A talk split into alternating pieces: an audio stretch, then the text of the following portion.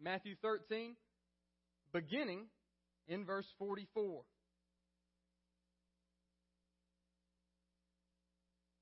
The kingdom of heaven is like treasure hidden in a field, which a man found and covered up.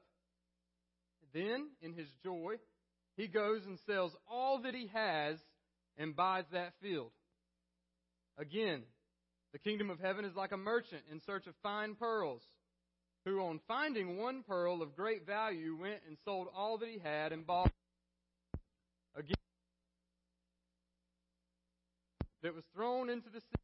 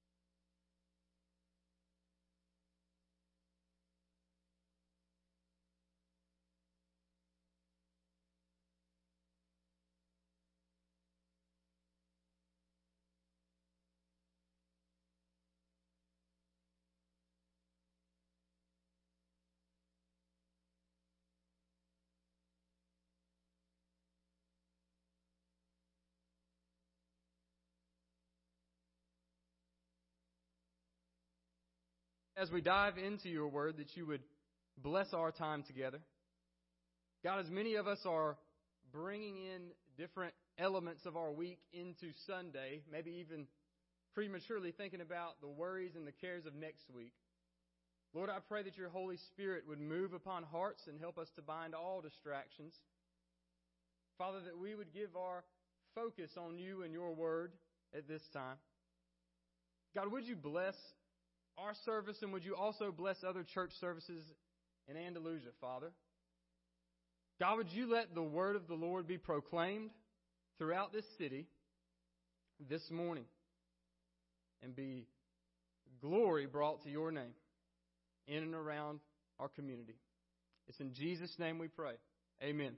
Amen. I got set up with the pulpit mic, so we're going to get rid of this one. But let's recap a little bit. That's going to be better suited there instead of me holding it. Let's recap a little bit about where we've been so far in Matthew. And so we began in chapter 12, and now we've reached the end of chapter 13. If you'll remember in chapter 12, Jesus begins some really bold teachings. Now, all of Jesus' teachings are bold. That's, for, that's a given. That's for sure. But in Matthew chapter 12, it seems like Jesus hits an extra gear. You begin Matthew chapter 12 talking about the Sabbath. The, man is not Lord over the Sabbath, but Lord is Lord over the Sabbath, and he claims that he is that Lord, and he is Lord of the Sabbath. If you remember the message, they were going through the wheat fields, him and his disciples, and they were picking some and eating on the Sabbath, and that really rubbed some people the wrong way. And then Jesus goes on and he talks about unclean spirits. You remember that one? And he says, hey, if you get the unclean spirit out of your house, watch out because he might come back and, and bring some of his homeboys with him. Like there might be seven spirits in the house the unclean spirits. You got to watch out for that. And then there's a portion of scripture that we went over a few weeks ago where Jesus was talking about the difficulties with family. He was identifying his own birth family and he was talking about, hey, my family's in my midst. These people I'm teaching, my disciples are my family. And there was a, a tension there. Was there equality amongst his birth family and the family he was teaching? Was the family of God even more important than his own family? That was something we wrestled with. And then you come into Matthew chapter 13, and Matthew chapter 13 is best known for its parables. The whole chapter, there are seven parables that Jesus teaches, and they are all about the kingdom of heaven. If you could put an umbrella over Matthew chapter 13, it would be the kingdom of heaven. And we covered three of those parables earlier uh, last week, and today we're covering four of those parables. I don't think it was a coincidence that uh, instead of doing a standalone message, Nathan asked me to just kind of continue on the flow, and I ended up with Matthew chapter 13, verse 44. Matthew chapter 13, verse 44 is one of my favorite verses of the Bible. And I hope that you'll enjoy it too. Let's dive in. Look at the text with me. The kingdom of heaven is like treasure. Stop right there.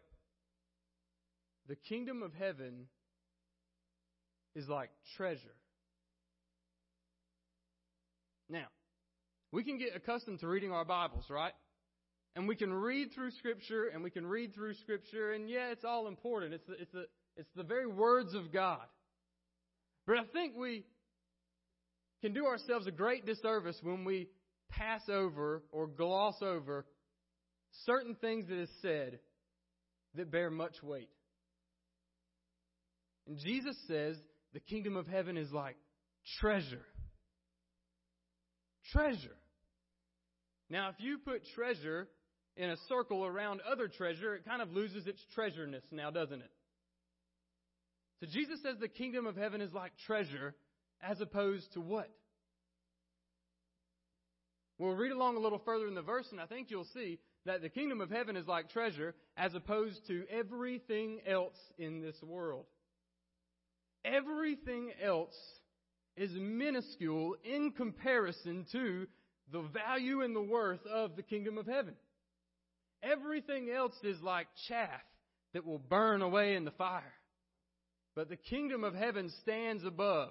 It is like treasure. Let's read on. Hidden in a field, which a man found and covered up. And then in his joy, he goes and sells all that he has, and he buys that field. I was blessed as a young man to have two grandfathers. Okay? One of them has passed on into glory. He did so a few years back, and he was well received in glory, a wonderful man of the Lord. And then I have another grandfather who's still living, who will probably be well received into glory very soon, a wonderful man of the Lord.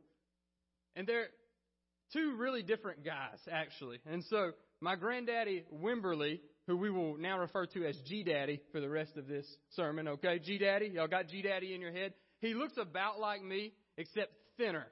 And, and, and, and he, and he laughs just like me. that was my G Daddy's laugh, okay? And G Daddy was a Methodist minister, okay? Now you guys have been in church long enough, most of you to know that ministers, they move around a lot. But Methodist ministers, they move around an awful lot, okay? It's just true. It's part of their deal, okay? They come and they move them to a different place. And so my G Daddy did that a lot in his life. And what he would do is every time he ended up in a different place, he'd buy a little plot of land. And so he ended up having all this land. When he got old and we were kind of looking at his assets and stuff, he had land in Montgomery. He had land on a golf course in uh, Freeport, Florida. He had some land in Chipley. He had some land in the Mobile area. I mean, he had land everywhere. and that was my G daddy. He moved around like that. Now, my other granddad, whose name is John, his name is John Tillman. My name is Jacob John named after John Tillman. If you didn't believe I was from Alabama before, you do now. Jacob John was my name, okay? I was destined to be a farmer. God had other plans. And so, my, my son is named John. My oldest is named John. So it's a very important name. Now, John, his last name is Tillman, and he lives on Tillman Road. Okay? John has never f- journeyed far. He used to work in Enterprise at Fort Rucker. Okay? And I literally think that's the furthest the guy's ever traveled. He's always lived right there on Tillman Road. And his dad had some land there. And, and his dad's dad had some land there. And I'm going to call him Pop, okay? Because that's what I call him, Pop. And he's taller and thinner. And he, he always wears a hat like on his head, but it's not actually on his head. Do you guys know this guy? It's a cattle hat because he goes around to the cow sales a lot. So you, do you have G Daddy in your mind? Okay? Methodist minister, owns land everywhere, moves around a lot. You got John in your mind? He doesn't move around at all. He lives on Tillman Road. And, and he's always been on Tillman Road. G Daddy, somewhere in the mix, uh, acquired some money. And he was a, he was a fairly wealthy guy. Okay? John Tillman, he's, he's not really that wealthy. And if he is, nobody's going to know it until he dies, okay? And so he's, he's always lived pretty meager, okay? And he's worked hard for everything that he has.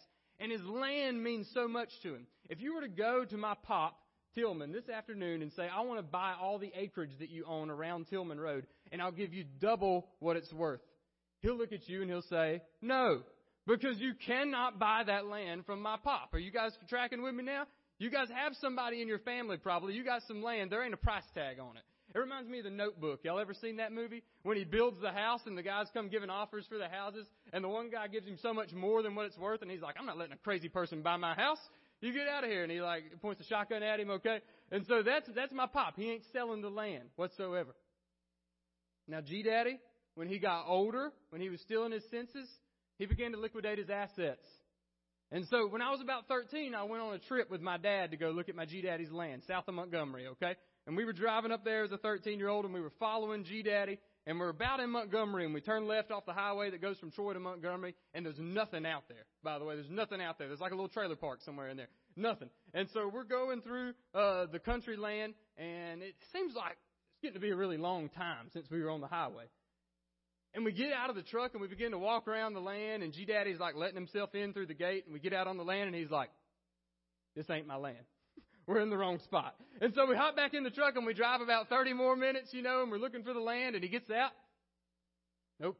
Nope, this ain't it either. It's somewhere right around here because the guy never comes and sees his land. He just owns it up there. And so finally we do find his land. And he ends up selling that land not long after. Because G Daddy had plenty of money. It was just some extra money that he had, and he decided to invest it in land. And so it meant nothing to him, and he could sell it. He didn't value that land. You see the distinction with Pop, Tillman Road? That land is utterly valuable. The kingdom of heaven is like treasure hidden in a field, which a man found and covered up. Then in his joy, he goes and sells all that he has and buys that field.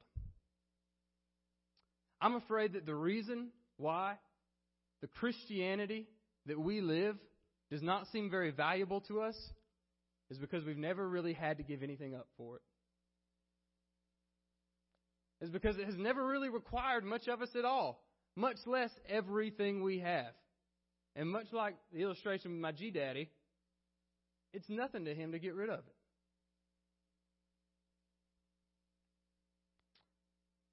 And he goes in his joy and sells all that he has.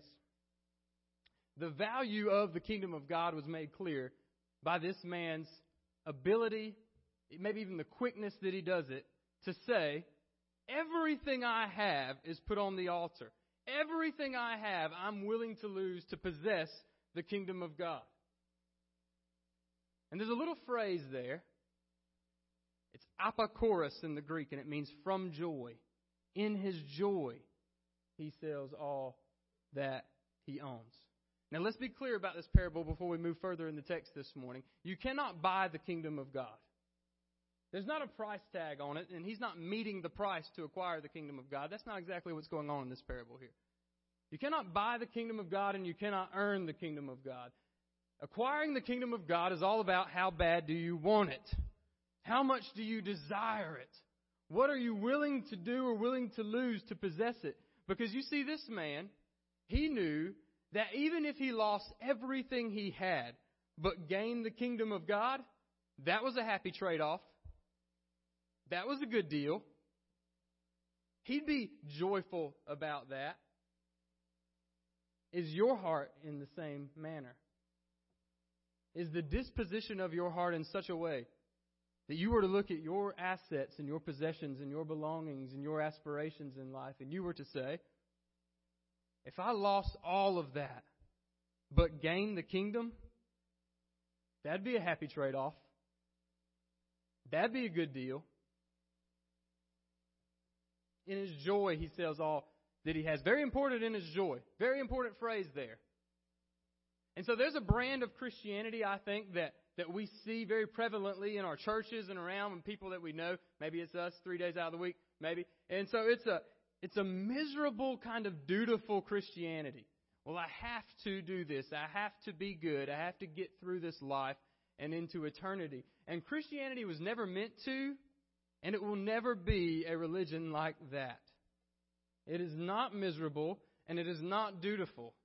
That everything, when we acquire a new heart, when God takes our old stony heart of flesh out and gives us a heart that beats for Him, every action that we do is fueled by our joy in God and what He has done and what He has given us.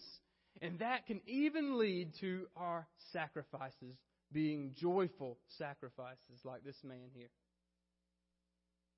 This man found the kingdom of God, he saw it, he pursued it, and he was willing to lose all that he had in order to gain that kingdom. Now, let's read on. Again, the kingdom of heaven is like a merchant in search of fine pearls, who on finding one pearl of great value went and sold all that he had and bought it. Very similar to the first pearl, so I'm not going to spend a lot of time on it. But in search of fine pearls, that's the only difference. He was in search of fine pearls and found the pearl of great value. Now, this was really, really great value, not like the great value brand at Walmart, okay? This was a, this is a great value pearl. and he sold all that he had as well. And so those two parables, as we move along, there's four parables. Stay with me, okay? And this is going to help you understand how this whole section connects together. The first two parables are about finding the kingdom. Finding the kingdom. And then we transition in verse 47 to understanding the kingdom. Finding the kingdom, understanding the kingdom, sharing the kingdom, and missing the kingdom. That's where we're going this morning. Just making sure. You, you on board with that? Cool, you ready? Okay, we'll do it, we'll do it fast, I promise. Again, verse 47, the kingdom of heaven is like a net that was thrown into the sea and gathered fish of every kind. When it was full, men drew it ashore and sat down and sorted the good into containers, but threw away the bad. So it will be at the end of the age. The angels will come out and separate the evil from the righteous and throw them into the fiery furnace. In that place there will be weeping and gnashing of teeth. And so the word for this net is sagine. Everybody say sagine. Look at your neighbor and say sagine. You could even say it country like sagine. And so that is a Greek word, not in that, not pronounced like that. But the literal uh, translation of that word is dragnet. And so in the Gospels, you'll see Jesus refer to fishing a whole lot. The disciples were fishermen. They do a lot of fishermen. It's what they do. And Jesus refers to three different ways that you can get your fish, okay? Three different utensils, if you will, of fishing. And so he tells Peter at one point to throw his line off the boat. So Peter's got a rod and he's got a line and he's throwing his line off and he's pulling his fish in, okay? Like many of us are used to. And then there's one scene in the Gospels. If you've read your Bible very much, you'll remember this one. The disciples were uh, casting their nets on one side of the boat. You remember they had something called a cast net. Make sense? They were casting their nets on the side of the boat, and Jesus said, Hey, you're not catching any fish. Do it on the other side. Remember that story? And they moved it to the other side, and all of a sudden they couldn't pull it into the boat. It was so heavy. Now, a cast net has these weights on it, and they throw it, about three or four guys, into the ocean, and it pushes the net down, and then they cinch it up and pull it back in, which catches a good amount of fish, okay? But nothing compares to the drag net, quantity wise.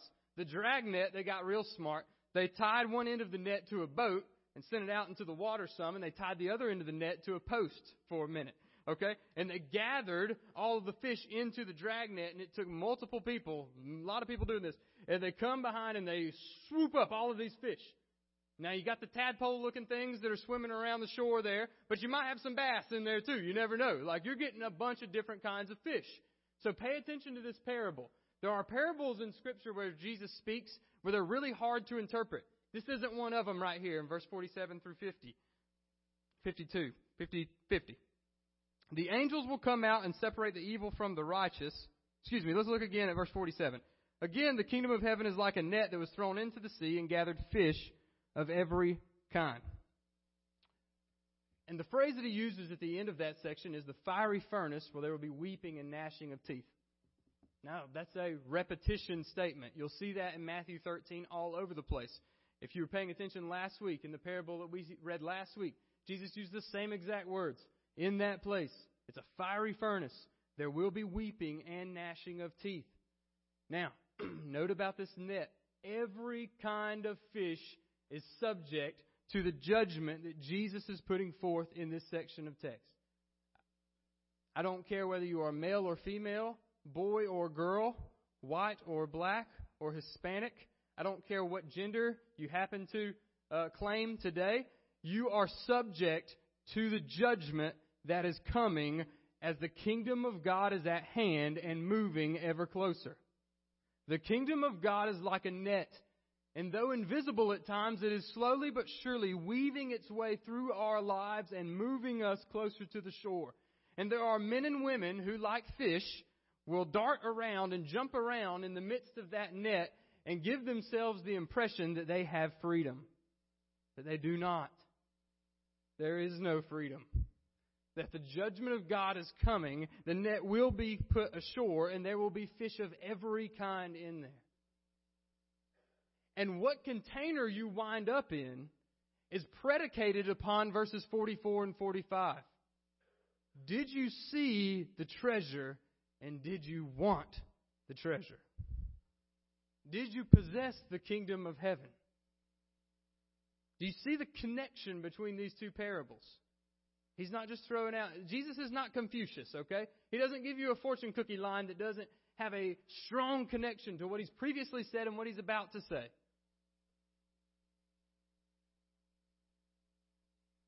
There's no doubt in the text that we've seen in Matthew 13 and in here that we must be honest with ourselves that there is a literal hell. That there is a place of weeping and of gnashing of teeth. And if you do not treasure the kingdom of God and treasure Christ Jesus for who he truly is, you will be going there.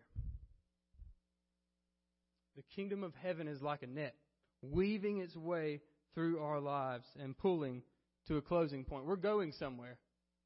Life is not circular. We don't go back into the earth and reincarnate as something else after we die. That there is an end in sight and it is coming close. But Jesus isn't done there. He transitions yet again.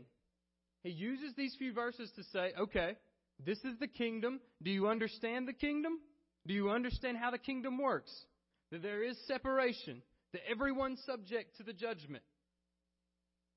That there is a place in a weeping and a gnashing of teeth. That the kingdom of God is moving somewhere. It's about to culminate. But then he transitions in verse 51 to talk about sharing the kingdom. Now, all of this discourse that he's giving right now is to his disciples. Let's be, let's be sure about that. He's talking to his disciples. We'll see in verse 53 where he's no longer talking to them. Verse 51 reads, Have you understood all these things?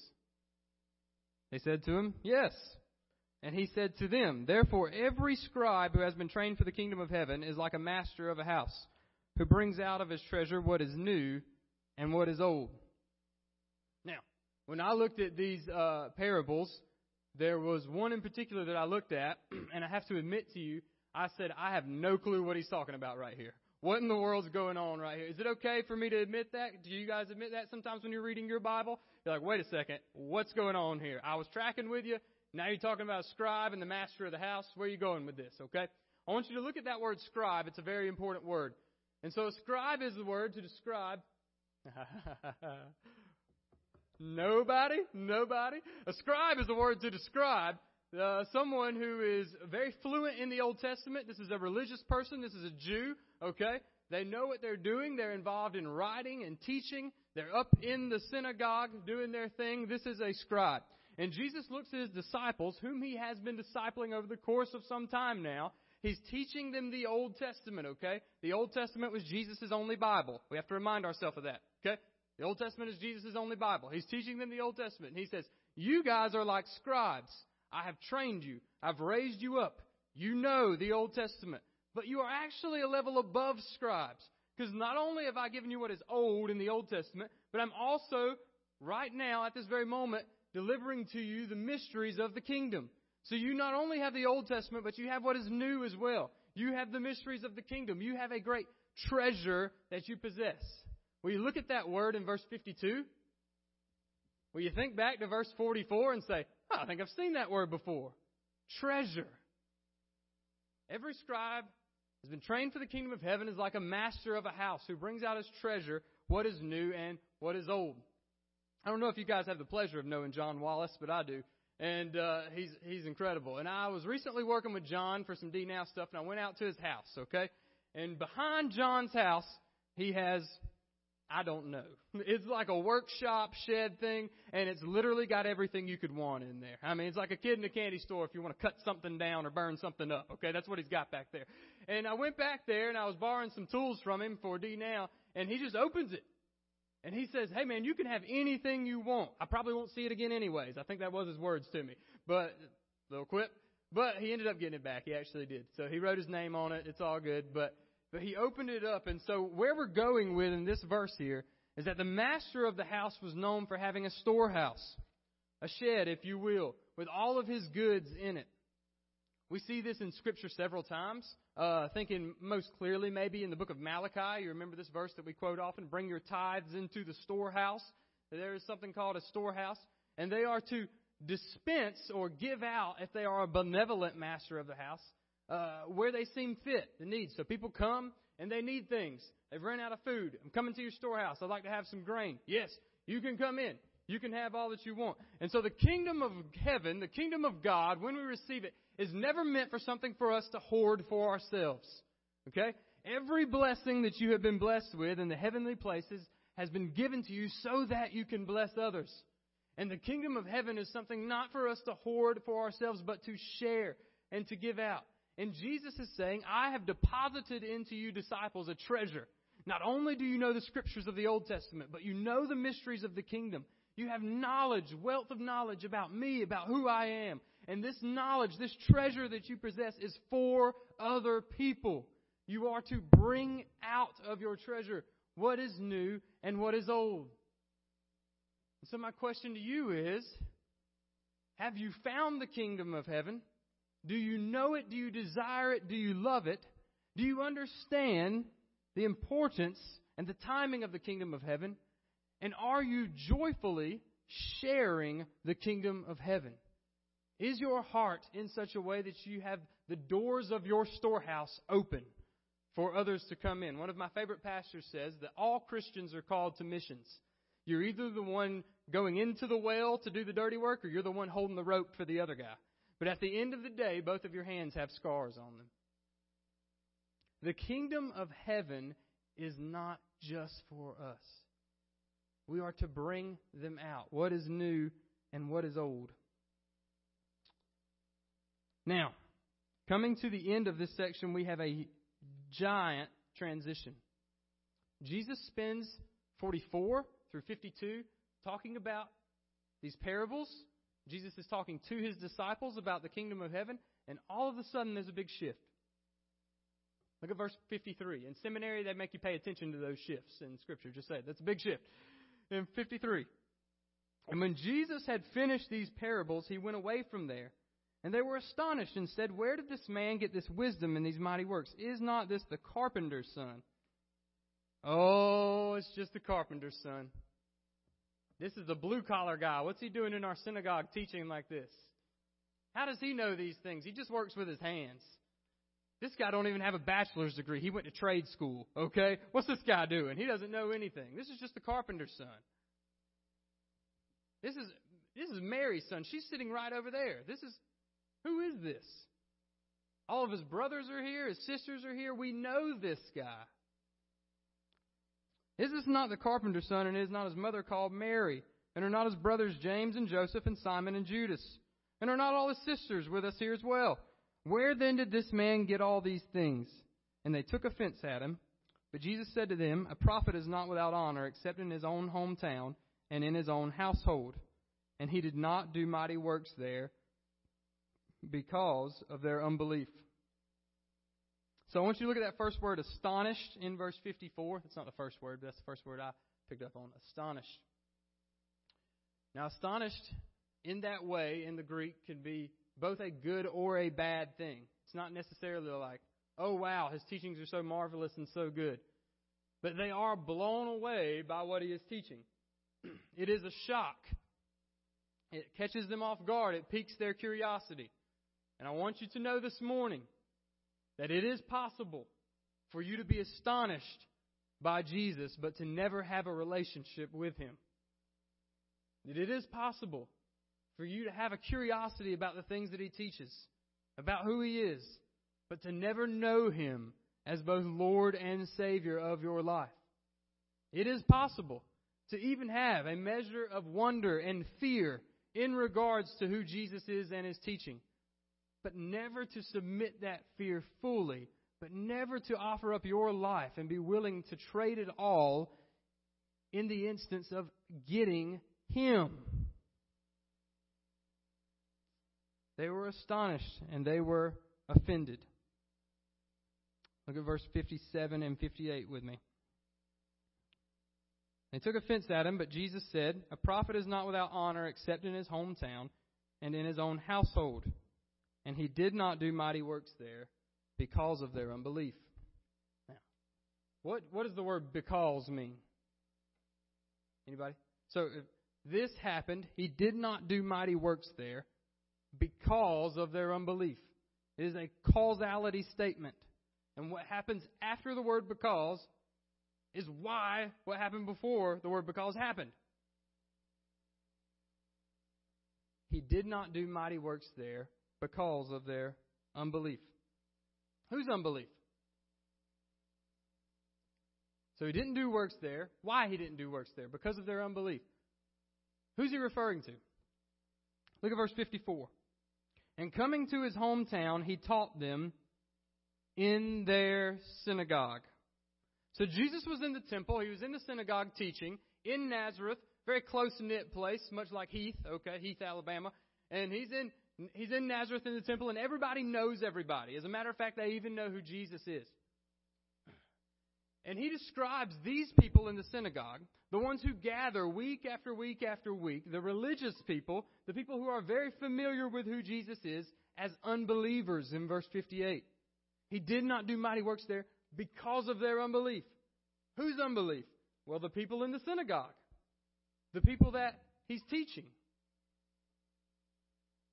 This is a grave danger for the life of the church. And this is a grave danger for you as well is that there is an ability, there is a potential for you to gather together week after week after week with other brothers and sisters in your place of worship, yet still be an unbeliever. If you hear nothing else this morning, hear this. That there are many who sit week after week in our weekly gatherings, and they are very familiar with who Jesus is they are very familiar with the kingdom of heaven. As a matter of fact, it is right in front of their face, but they miss it. They miss it. There is a contrast drawn in the text here. If you'll look closely, I think you'll see it as well. Between these people who are in the synagogue and their unbelief and the man in verse 44 who found the treasure, and in his joy he saw he sold all that he had to get that treasure. Now, Jesus may not be talking about the exact same man, but he's talking about the exact same type of man in these parables. There is a man or a woman who stumbles over the treasure, who sees it, says, This is the treasure of my life. I'm willing to sell all that I have in order to obtain it. This same person longs to understand the kingdom of heaven. Not only do they find the kingdom of heaven, they long to understand it. And so he gives them the understanding. You must know that the kingdom of heaven is coming to a close, that the kingdom of heaven eh, eh, will bring judgment upon everyone. And they also long to share this kingdom, that same type of person. They see the kingdom, they understand the kingdom, they share the kingdom. That's the type of person that Jesus is referring to in a positive context. And then you have the religious people in the synagogue. One word to describe them it didn't do mighty works there. He didn't do mighty works there because of their unbelief. There is a contrast between these two. Do you think joy has something to do with that contrast? Do you think the unbelievers in the synagogue had joy? Let's look at both of our, our bookends here as we close this morning, because I think those are the most two the two most impactful sets of scripture this morning verse 44, and then back here at the bottom in verse 57 and 58. I plead with you this morning do not miss the kingdom of God. Do not miss the kingdom of God. You see, the, the funny thing about Jesus and his parables is, is that he tells all these stories about himself. The kingdom of heaven is me. I am the full embodiment of the kingdom of God. That is Jesus Christ. And in their midst, in their synagogue, in their place of worship, they had the very fulfillment of the kingdom of God standing in flesh and bone in front of them and teaching to them. They could reach out and touch them, folks. They could reach out and touch the hem of Jesus' garment. Yet they missed him altogether. Do you see the danger in that? Can you take that and put it on our current context? Can you see the danger in our churches of men and women flocking to the weekly gatherings, being in the midst of the preaching of God's Word, being in the midst of Christ Jesus Himself moving amongst the congregation and the people, and they miss it because their eyes are on little trinkets around their life and they are missing the treasure under their feet that they are tripping over. Do you see it? Verse 44 I pray that you have this heart. Kingdom of heaven is like treasure hidden in a field. Have you seen the treasure? The treasure is Christ Jesus Himself. You see the beauty of that?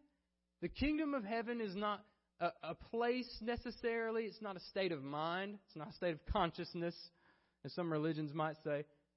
It's not somewhere we're really trying to go, okay? The kingdom of heaven is embodied in a person, and that person is Jesus Christ. And you entering, loving, embracing the kingdom of heaven is you accepting the rule and reign of Christ Jesus upon your life. You are placing him on the throne of your life. That is the kingdom of heaven. Do you see it? As much as I've read this story, I've always wondered about something. Verse 44, in closing here. The kingdom of heaven is like treasure hidden in a field which a man found and my ESV says, covered up. He covered it up. He buried it. Why on earth did he do that? I've already told you that the kingdom of God is not just for him, he's got to share it. Why did he bury it? And then he goes and he sells all that he has so that he can come and purchase this field. And I may be off on this, but I don't think so. The reason why he buried that treasure is because he didn't want anybody else to find it right then. The reason why he buried that treasure is because who knows, a storm may come through and throw that treasure around. The treasure might not be there when he gets back. He tripped over the treasure, he sees the treasure, and he makes a resolution in his heart that nothing will stand in the way of him possessing that treasure. Nothing.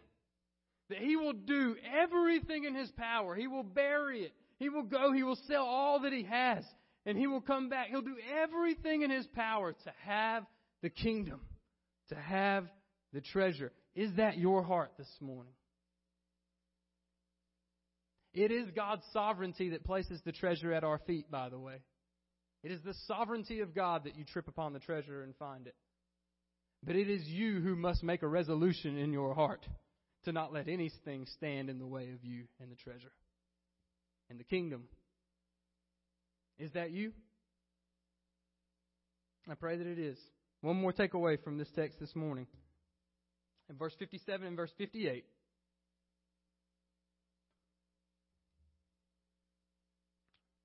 But Jesus said to them, A prophet is not without honor except in his hometown and in his own household.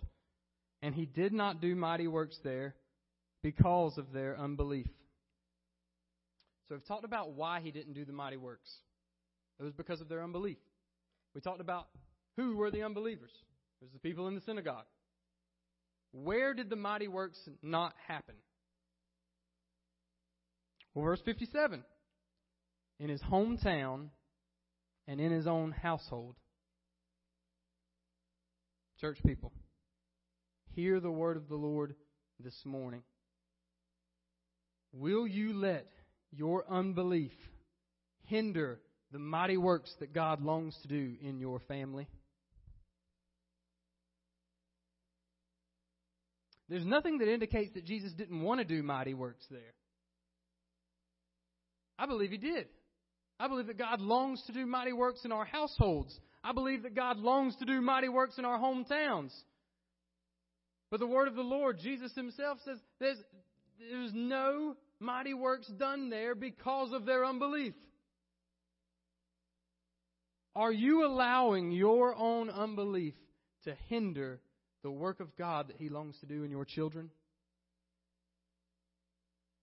Are you allowing your own unbelief to hinder the work of God, the mighty work of God that He wants to do in your grandchildren? Let's branch that out a little bit. Are you letting your own unbelief hinder the mighty works of God that He longs to do in Andalusia? And in this community? The kingdom of God is coming like a net, drawing to a close. And during this time, he longs to do mighty works. But you have two examples of, of where you could be standing. You could be the man finding the treasure in the field, being willing. If you even lose it all and you gain the kingdom, it's a happy trade off. I'll take that deal. Or you could be like the unbelievers in the synagogue. Their unbelief hindered the mighty works of God that He longed to do there. I believe, I believe that God longs to move in this place. I believe that God longs to move in Bethany Baptist Church. I believe that He longs to move in your households. I believe that He longs to move in our community. And we see glimpses of it, do we not? We see pockets of the mighty works of God drawing men and women to conviction and salvation. We see men and women being baptized. We see families being put back together. But where is our belief status in this regard? Are we trusting? Are we serving? Are we wholeheartedly embracing the kingdom of God? Are we choosing Christ Jesus to be our treasure amongst all the other trinkets around? I pray it isn't so. I pray that we find the kingdom, that we long for understanding of the kingdom, that we share the kingdom. And I pray wholeheartedly that it would be a tragedy, and I pray this doesn't happen, that some of us get so close to the kingdom of God and we just miss it. Let's pray. Father, we love you. God, we thank you for your word. Lord, I pray that you would move upon the hearts of individuals, God. God, I pray that in a real practical sense, that you would convict our hearts to see things that we may have to or be called to give up in order to possess the kingdom of God, in order to fully embrace Christ Jesus as our Lord and Savior. God, would you give us faith to relinquish those things? God, would you give us faith to be individuals who are open handed in regards to you, Father? God, that even if it costs us all that we have, if we get you, if we get the treasure, if we get Christ Jesus, it is a happy trade off. It is a deal worth making. Father, would you help us analyze our own hearts all the way to the details of our own household and our own hometowns? God, would you help convict those who are in need of their unbelief to be shattered? And they need to wholeheartedly embrace the kingdom of God in their life. God, would you help us not to miss the kingdom of God, Christ Jesus in our midst? We love you. We thank you. Your word is precious and it is inerrant, Lord. And we pray all this in the mighty name of Jesus.